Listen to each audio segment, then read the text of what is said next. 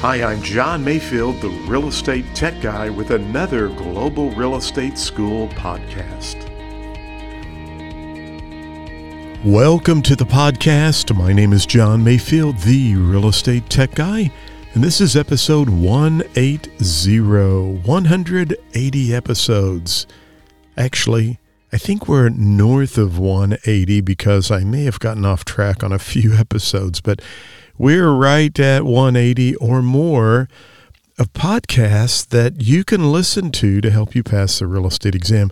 By the way, I try to pick topics when I hear about certain topics. Sometimes these, as I jokingly say, well, maybe I'm being true. I never know if the testing agency's listening to me or not, so or the real estate commission. But sometimes a bird flies through the yard and it just pops down when I'm having coffee out in the morning, and and it will like uh, tell me, hey, what about this topic or this definition? Can you give me more more advice? So 180 plus episodes. I'm telling you what. Listen, subscribe to our podcast because I try to make sure that I'm covering things you need to know for the real estate examination. And one of the things you need to know are different types of lands that are restricted by federal or state governments. And you need to know that you, you have to give expert, um, you don't give expert advice, but you have to recommend to your customer or client. Remember, it's just a customer if they've not signed anything with you they're a client if you've entered into a written agency agreement, such as a buyer's agency agreement or a listing, a seller's agency agreement. And if if there was a situation where, let's just go through some of these um, shoreline properties, or floodplains, or wetlands, protected habitats. Um, in other words, you know, these places where maybe there's alligators or fish or places where they're protecting the habitants in those specific um, um, areas.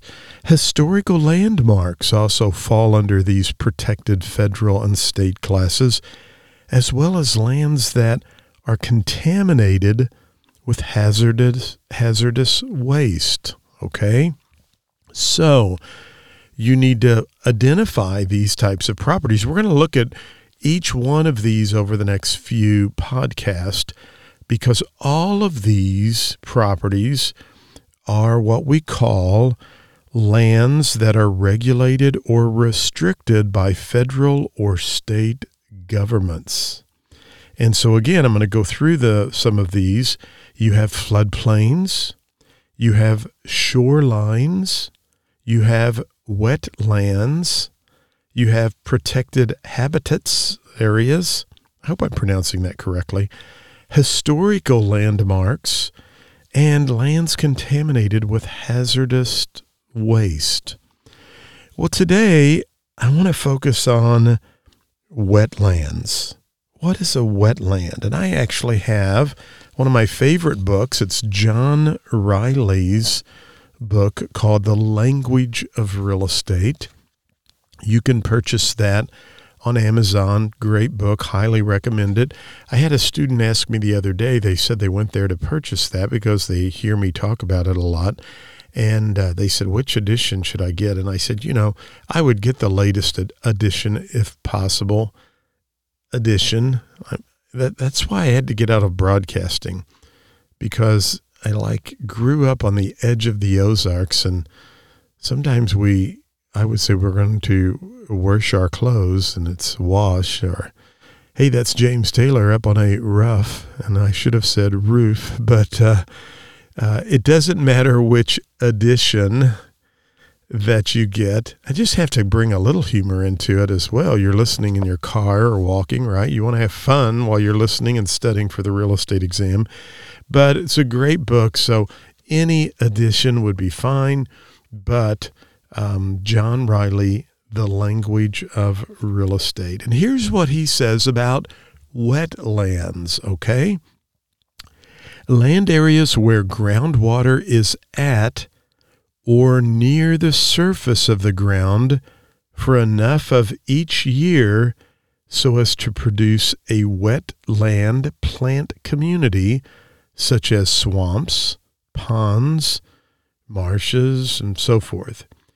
Because these areas are so susceptible to flooding, they are subject to many federal, state, and local controls, including environmental protection and zoning for special preserve, uh, um, conservation and other uses. So, wetlands fall as a category for properties that are regulated or restricted through federal or state, and as John Reilly points out, is even sometimes local uh, laws. So I want to go through these again because you need to identify these, and we're going to cover these over the next few podcasts. But you need to be able to identify the types of properties that are regulated or restricted by the federal or state governments and sometimes local governments. And you need to always do what?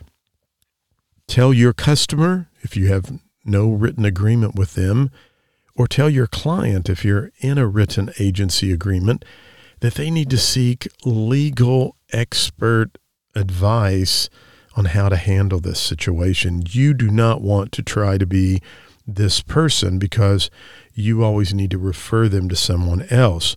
And so we talked about properties that fall under this or these uh, requirements, restricted requirements, regulations, and those are shorelines, floodplains, wetlands, protected habitats, historical landmarks, lands contaminated with hazardous waste. By the way, we're going to talk about all of these, but a brownfield is falls under that contaminated land area. And we'll look at each one of those. But you know what types of properties that we're referring to that are regulated, and you need to know each and every one of those. Today, we talked about wetlands, and they have they're wet so much throughout the year that it's created a you know, all those things I talked about, a swamp area or flooding or uh, other things begin to grow there because of the, the moisture that's always there for so much time that it's now been designated as a wetland. So, know the information for the real estate exam. I actually cover a lot of this. Um, some of this I'm adding to my regular course now. We have some questions on this, but in my real estate exam coach, I cover a lot of this information, but we're integrating this into our course now. I mean, I have several questions in our course, and I've not had anyone, um, to my knowledge, say, "Hey, John, there was a question on this, and I didn't didn't cover that in class." In fact, I heard in the last 24 hours, I've heard from three people. I believe it's three. I know two for sure that have told me they've passed the exam on the very first attempt. So I'm excited about that. And you need to check out my real estate exam coach. You can go to myrealestateexamcoach.com. Check us out at globalrealestateschool.com.